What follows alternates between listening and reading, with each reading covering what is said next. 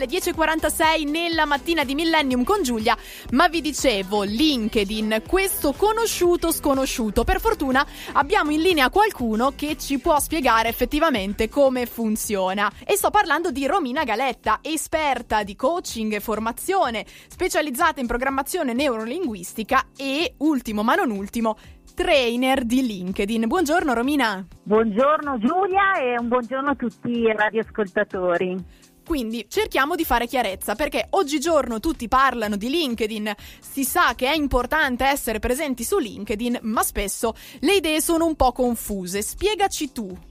Esatto, allora in molti pensano che LinkedIn sia il social dedicato alla ricerca del lavoro, in realtà LinkedIn è molto di più perché è utilizzato sicuramente eh, nel B2B e serve per generare clienti eh, per cercare informazioni professionali, quindi mh, le persone quando si incontrano, per, cioè si devono presentare un appuntamento, un meeting, le, le, le, informazioni sulla persona quasi sempre le vanno a ricercare su LinkedIn e poi è uno scambio professionale, quindi è mh, il social, diciamo, è il primo social al mondo professionale, quindi dedicato al business. In Italia conta 14 milioni di, eh, di iscritti non pochi e quindi cerchiamo di mettere a frutto, diciamo, la nostra presenza su LinkedIn perché come mi dicevi anche fuori onda, non bisogna limitarsi a essere presenti con un profilo, quello è solo il punto di partenza.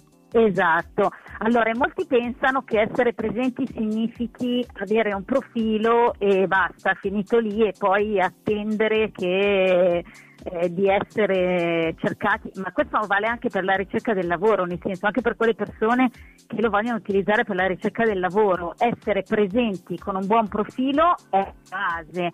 Poi eh, per qualsiasi tipo di attività che si voglia fare su, su LinkedIn, quindi per fare business e generare clienti, serve comunque creare delle attività per fare questo ovviamente serve avere un metodo, una strategia e valutare il fattore tempo, perché a volte alcune persone iniziano a fare attività su questo social e poi eh, prima vabbè, magari non strutturano proprio bene l'idea di come lo vogliono utilizzare, non hanno un metodo, non hanno una strategia e poi magari provano per un periodo limitato, un mese o due, vedono che non ottengono risultati e mollano queste cose sono fondamentali.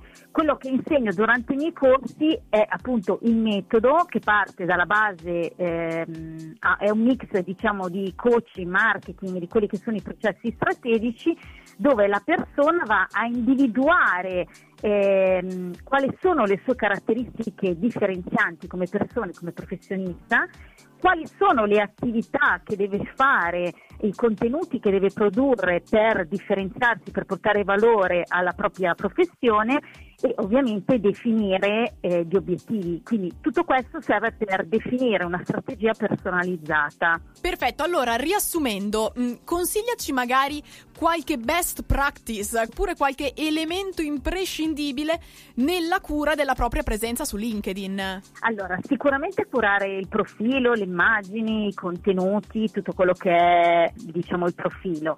Poi eh, sapere che comunque servono, serve eh, procedere per step, quindi essere consapevoli di quelle che sono le potenzialità dello, dello strumento, di quelle che sono le proprie carac- capacità, le proprie caratteristiche uni- di unicità e differenzianti.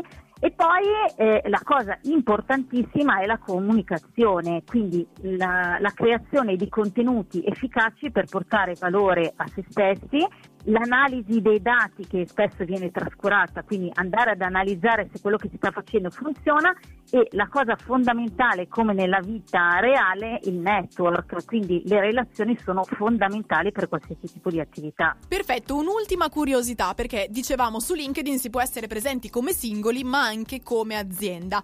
Vediamo un po' esatto. questa differenza.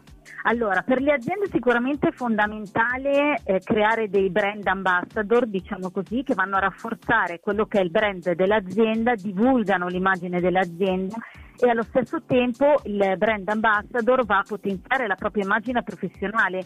Quindi per esempio un commerciale o un manager che deve creare relazioni di business gli diventa più facile entrare in relazioni con le persone e farsi trovare. Quindi mh, sicuramente per le aziende è fondamentale, in questo periodo in particolare.